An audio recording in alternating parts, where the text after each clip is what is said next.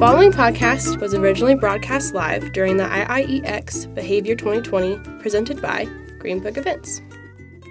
I have with me today Rana el Kaliouby. She is a pioneer in artificial emotional intelligence, emotion AI, as well as the co-founder and CEO of Affectiva, the acclaimed AI startup that spun off from the MIT Media Lab. She grew up in Kuwait and in Cairo, Egypt, among family of technologists and educators. And she earned her undergraduate and master's degree in computer science at the American University of Cairo. Small little caveat, very low known fact is that I applied to the American University in Cairo and was headed that direction. So I have a couple of interesting things in common with Rana.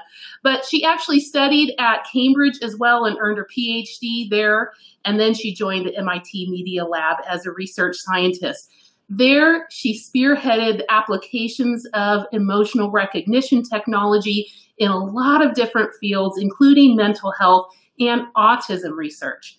She left MIT to co found Affectiva, the company that is credited with defining really the field of emotion AI. And their technology is used by more than a quarter of the companies in the Fortune 500 field. So she really um, has been a part of the game from the beginning. She is also an acclaimed TED speaker and was named by Forbes to their list of America's top 50 women in tech. That is so exciting. And Fortune also included her in their list of 40 under 40. This is one of my favorite little facts about Rana, and that is that she co hosted uh, one of the PBS specials mm-hmm. um, in the Nova series on AI. But one thing I have to tell you before we get started she is seriously a kind person. We have had some really great prep coming up to this interview, and it's so awesome for me to have uh, read someone's book and then met them and really felt the connection there. So, Rana el Kaliouby, it is really my pleasure to be interviewing you today. Welcome to IIEX Behavior. Thank you for having me. And um, IEX is one of the very first conferences I had the opportunity to present at and present our work at. So it feels like, even though we're virtual, but it, it feels really special to be back. Oh, that's awesome. I know being live is really amazing. I was thinking back about IIEX last year. We had the most insanely beautiful view of Boston, of the entire harbor from where we were. So I don't know what your view is today, but welcome to this interview. We're going to go ahead and kick it off talking a little bit about one of the interesting starting points in your book. And really, you set the stage beautifully, although a bit tragically, I do remember shedding a tear or two about a story you shared that helped people really understand right at the outset of your book what the symptoms are of the problems of disconnection, um, of emotion, and, and, and what is really going on. So let's start with that. What are some of those telltale signs that you're seeing in our society that tell us that we have an empathy problem? Yeah, exactly. The thesis of the book is we have to absolutely humanize technology before it dehumanizes us. And I kick off the book with this story that many of you may have seen in the news a, f- a few years ago it was a um, a group of teenagers. They were with their phones, um, kind of hanging around a lake, and they see this older guy drowning. Mm-hmm. And and they record they record the whole incident, so it's on their phone, and you can hear them laughing and making fun of the guy. And the dad actually drowns, mm-hmm. and um, these kids, you know, didn't do anything about it. Mm-hmm. Um, it later came to the attention of the police, and and and uh, but but but the whole the whole situation to me summarized this empathy crisis that um, we have because of you know because of our re- excessive reliance on technology we have dehumanized each other. So when you are on twitter or any other social media platform and you send a really mean message out there you're not there to see how it lands on the recipient's end and how hurtful it can be. Um, and i and i really think we need to change that. Mm-hmm. it's, it's affecting how people connect with one another how organizations connect with people. It's just yeah it's it's really kind of filtering filtering across everything we do absolutely um, but you know i think everybody on this call will agree with you we have an empathy problem we feel it every day But why is this so connected technology? Kind of give me a little bit of a of a primer on kind of why we wouldn't walk away and say, well, this is really a social problem. This is a behavior problem. This is a mindset problem, or this is a, type, a sign of our age. Why is this connected and why is this an important conversation to be having connected to technology specifically? It is probably parts of it, to be honest, are probably all of the above, mm-hmm. but it's exasperated by the fact mm-hmm. that technology is emotion blind. So if you look at how people naturally communicate and, and communicate and express their emotions and mental states, only 10% of how we communicate is in the actual, and you, I, I know that everybody on this uh, today already knows this. So I'm preaching to the choir. But only 10% of how we communicate is in the choice of words we use. 90% is nonverbal, and it's kind of split equally between your facial expressions, your hand and body gestures, and your vocal intonations, right? Like how mm-hmm. fast are you speaking? How much energy is in your voice? Well, guess what? The majority of our digital communication is focused only on that 10%, and the 90%, um, I like to say, just disappears in cyberspace. Mm-hmm. So you can imagine the amount of miscommunication or lack of communication uh, that happens when we are connected virtually. Right. And we're missing out on all of these nonverbal signals that are at the core of how we build loyalty, how we build empathy, how we build trust. All of that is gone digitally. Right. And it's how we're doing it in even uh, micro, you know, our, our, family units, but it's how we're doing it in business, in, in, you know, in kind of bigger swaths of our, of our duties every day. And then we're doing it, you know, as a nation, we're doing it globally. But I do, I do totally resonate with that. I get people, you know, as a marketing expert, I get people asking me, can I use emojis? Can I use, you know, right. it, it's like we don't know how much of technology, even the good parts of technology, we should be allowing in. And to your point, first of all, we connect because we're both very energetic and passionate people. And how different is it to be able to be talking to each other, even though we're really so far apart?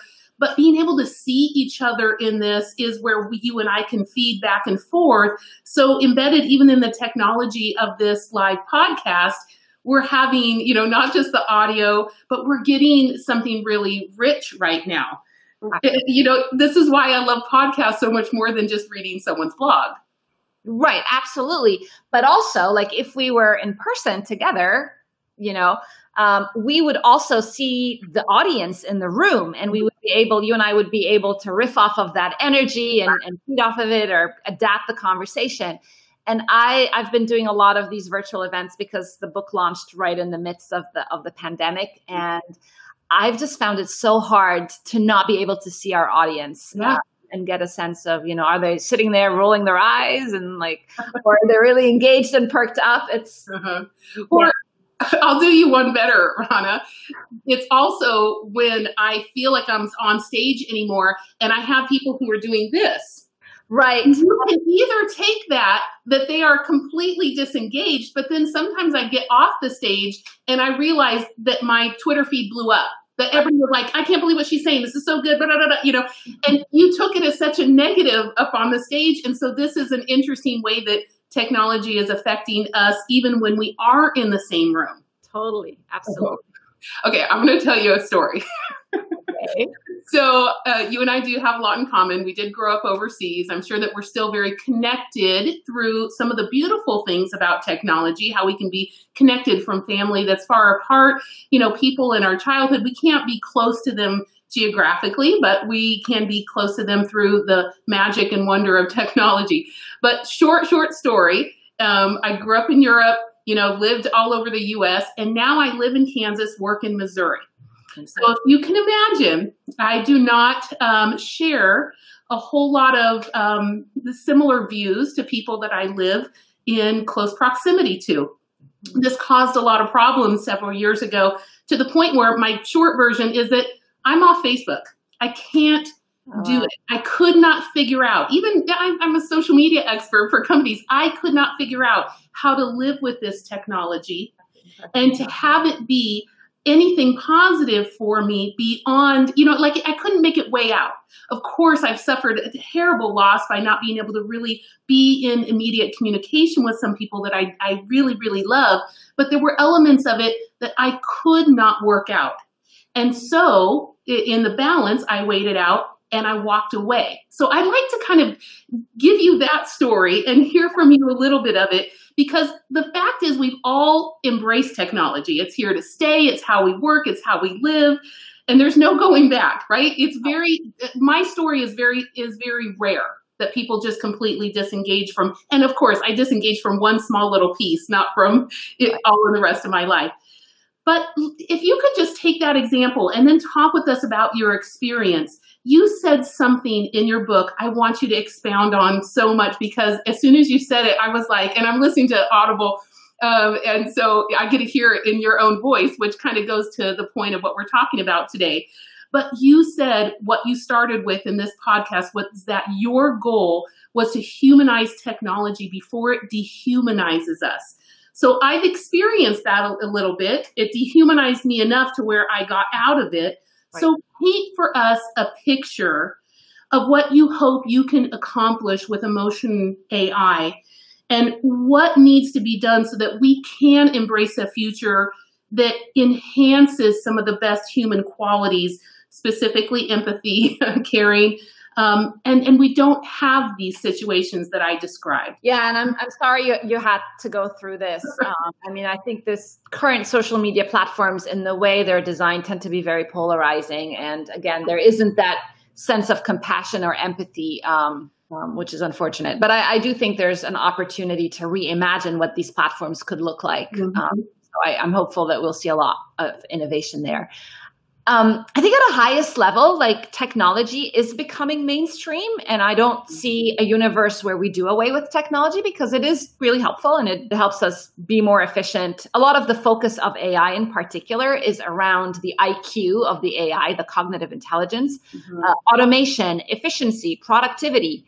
And given that it is mainstream and it is interacting with humans on a day to day basis and so ingrained in our everyday lives in terms of how we connect with one another. Um, potentially, we're seeing AI uh, drive our cars in the future, help with our healthcare, um, hire our next coworker, right? Um, we need AI to not only have this IQ, but to have EQ and to have elements of emotional intelligence. And I fundamentally believe that this will not only change our relationship with technology, so human machine interfaces, but will fundamentally allow us to reconnect with one another in, in a lot more empathetic ways. So mm-hmm. the core technology has a lot of applications across many, many industries, um, some of which I, I really do believe mm-hmm. they have potential to transform that HCI, but also HHI. Yeah. Well, you do bring several of them up in your book. And I know in your work with Affectiva, you're dealing with very interesting verticals. Why don't you give us one example of one something that really excites you? Because you say you have hope that this can happen. I have hope that you can make it happen. so, oh, we're, we're, you know what? I, I found out very early in, in my journey at Affectiva that it takes it takes a village mm. in all sorts of ways. And the ecosystem that we have created around us and that we're part of, I'm so proud of. And I really think together as an ecosystem, we can ensure that this technology is applied in ways that mm-hmm. um, you know that we're proud of. Right. Um, so as a company we're focused on a number of, of, i'll start there and then talk about some of the other applications i'm very excited about. Um, most kind of applicable to this audience is we do a lot of work trying to understand how people consumers emotionally engage with content. Mm-hmm. it's where we it was the very first application we explored and it's our biggest product if you like to date. So we're deployed in 90 countries around the world um, we have analyzed over nine and a half million facial responses, you know, 55,000 online video content, um, which has allowed us to amass this really fascinating data, mm-hmm. um, which not only maps to like consumer behavior, like what are consumers going to do? Are they going to buy the product? Are they going to share this virally? But more I think more interestingly, uh, it's given us this window into how different cultures communicate emotion, how different genders communicate emotion. Um, so I'm, you know, we've been really looking at that data and it's quite fascinating. And I think we're only scratching the surface. So that's one huge bucket. Mm-hmm. Uh, we're starting to expand into online qualitative research, uh, online focus groups. So I'm also kind of curious and excited about that. Um, the other really core area that we're focused on is automotive. So ensuring that our um, cars are safer. Um, so doing a lot of like driver distraction, driver fatigue, um, drowsiness, um, but also looking at what is the state of the other occupants in the vehicle and can you personalize and recommend content. Mm-hmm. So again, the two worlds kind of intersect. Yeah. Because um, once you understand how people respond, you know, to content, you can personalize it. Um, right. You bring up such an interesting point. Both of us have, have lived in different cultures. You bring up this great point about how different cultures um, have different reactions, different um, different um, uh, affect, and different um, ways to express certain emotions. So, tell us about something interesting there, and and how you can how you as a team are being able to not only see this within a culture but global that, that's very tricky work. You can't just as much as you can't you know um, translate a joke exactly across uh, the world you know uh, tell us how that how that plays into this emotional um, intelligence.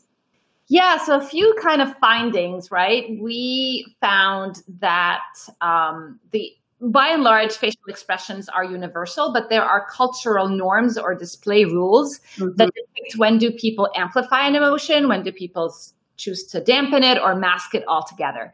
Right. We found that um, women tend to express uh, more emotion and particularly more positive emotion. And, and so, so we found in the US, women um, showed more smiles uh, 40% more of the time than, than men did. In, in France and Germany, it was only 25% more. And in the UK, we found no statistically significant difference between men and women. I don't know if you have any Brits. Uh, Janet, calling you out. really fascinating. And, you know, yeah it raises a lot of questions, but it's kind of interesting. Yes, I did see a funny meme, and now we're breaking down into a meme, but it's my podcast, so I can do what I want. this meme when COVID came, uh, you know, really started emerging. It's like, hey, if women, you know, are wearing masks now, are we going to get asked to smile more?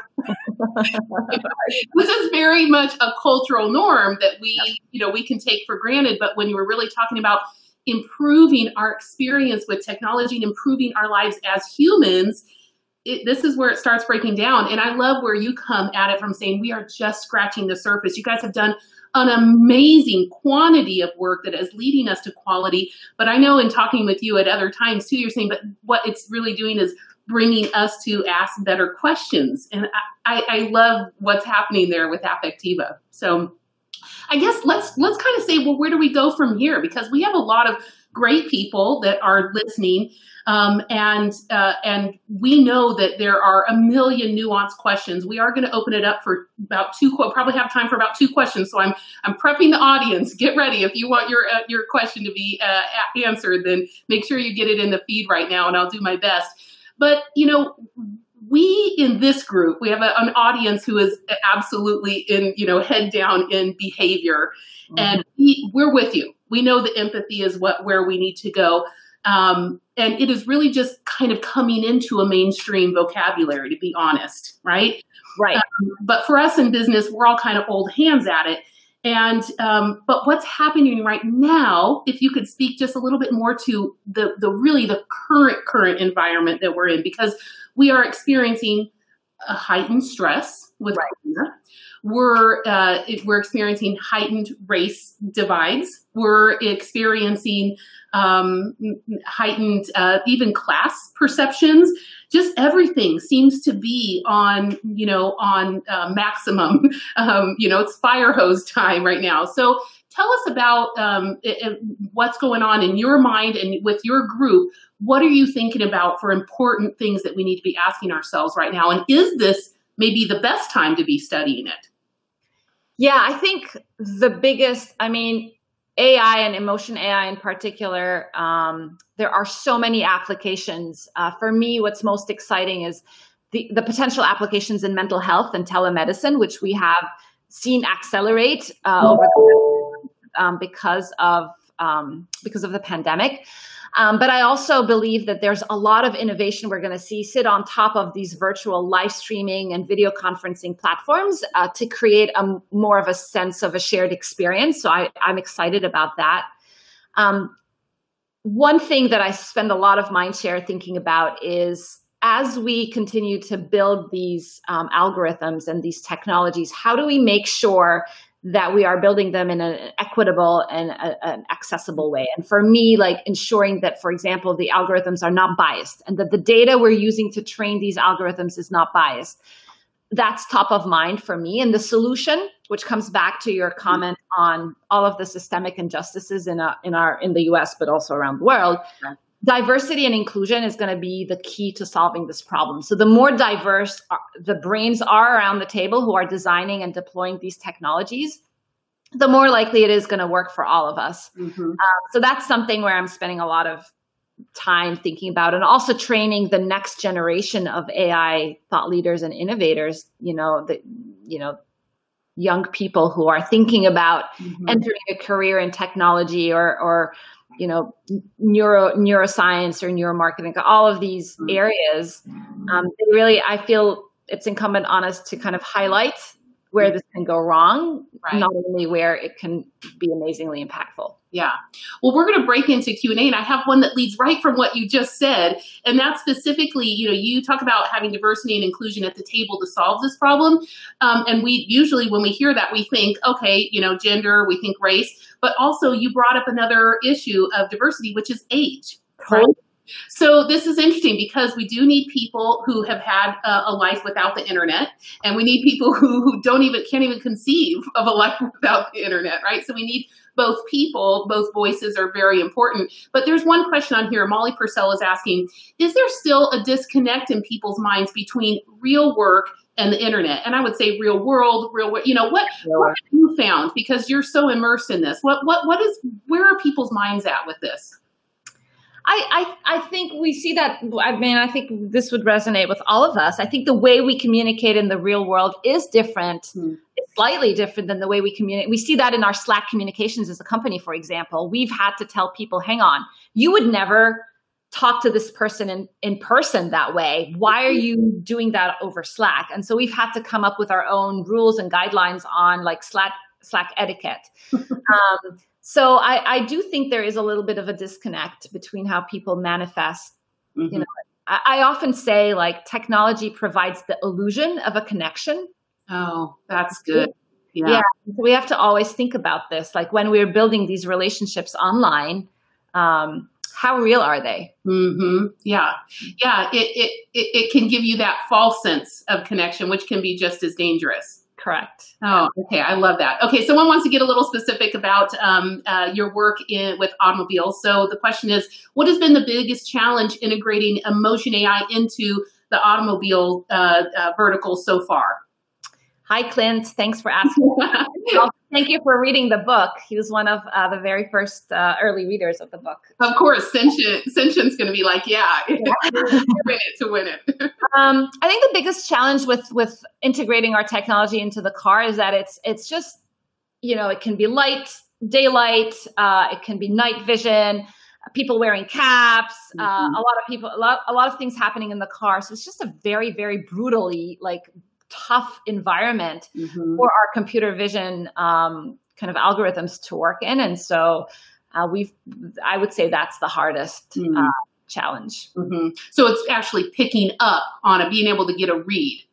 Correct. It's being okay. able to get a read given all of the crazy things that can be happening. I mean, we see people, I mean, it's a little crazy actually, mm-hmm. but when we collect data of just normal people driving around the city or commuting to work. You know, people are eating, they're putting makeup on while driving, they're on their phones, they're sleeping even though they're driving. So it's it's just there's a lot going on. Right. Um, that makes it tough for the algorithm. Right. I think a lot of us, in terms of back to the question about real world or internet, we also don't want to be aware of how much people are using the internet in their car. right. Exactly. That that too. Yeah, for sure. Okay, well, we could go on forever, and I'm going to post a couple of these other questions ongoing and social, but I want to get back so that we can um, just know what's going on next for you. What, what what's in the works at Affectiva, and uh, you know, either you want to say something that you're just completing, or maybe even talk about where you're going next. What's so exciting for the team? I think tactically speaking, obviously pushing ahead with our automotive roadmap, and and I, I'm excited you know, our, our, technology will be in cars in the next few years. So I'm excited to see that. Um, on the media analytics slash market research front, we're exploring things like online focus groups. That's really been really new for us as a result of the pandemic.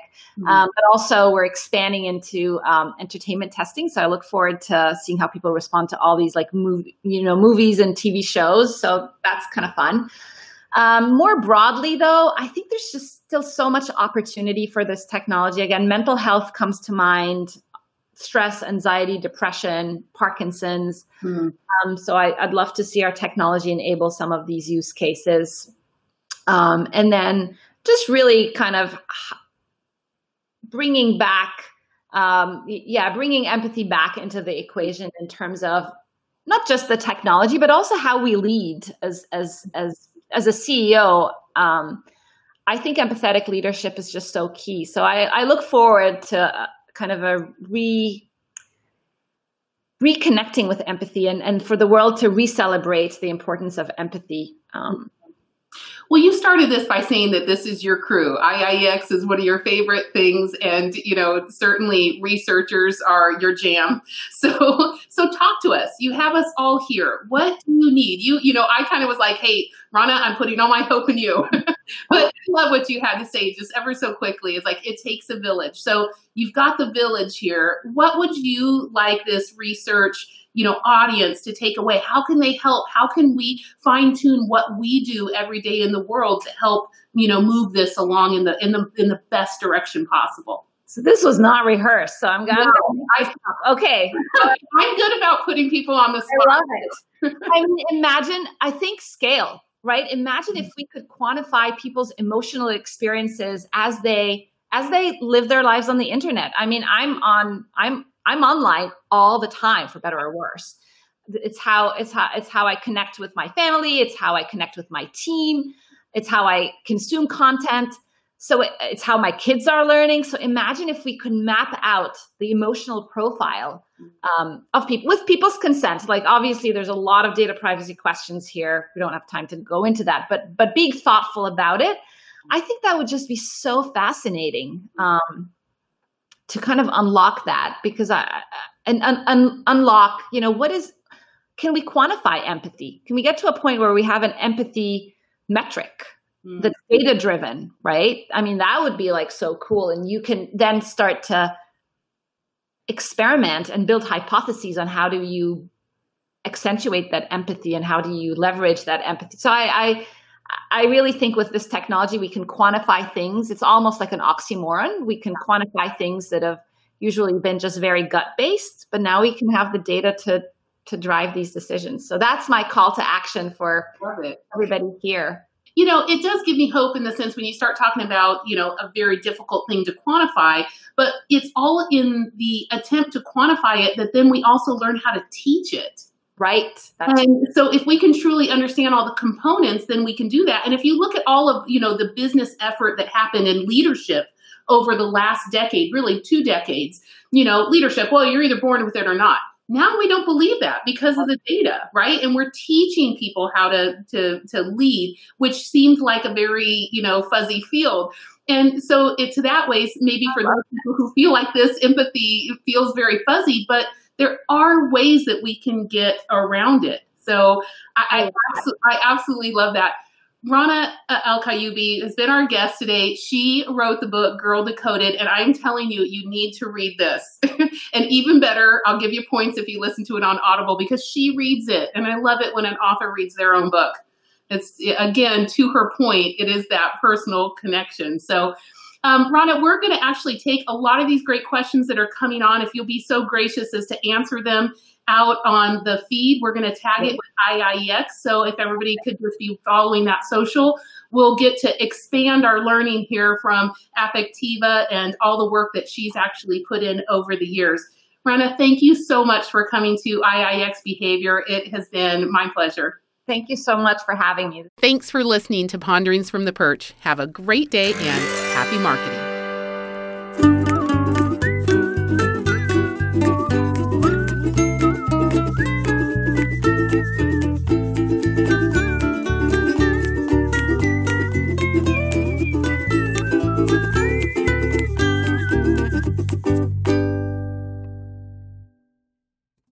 This podcast is a part of the C Suite Radio Network. For more top business podcasts, visit c-suiteradio.com.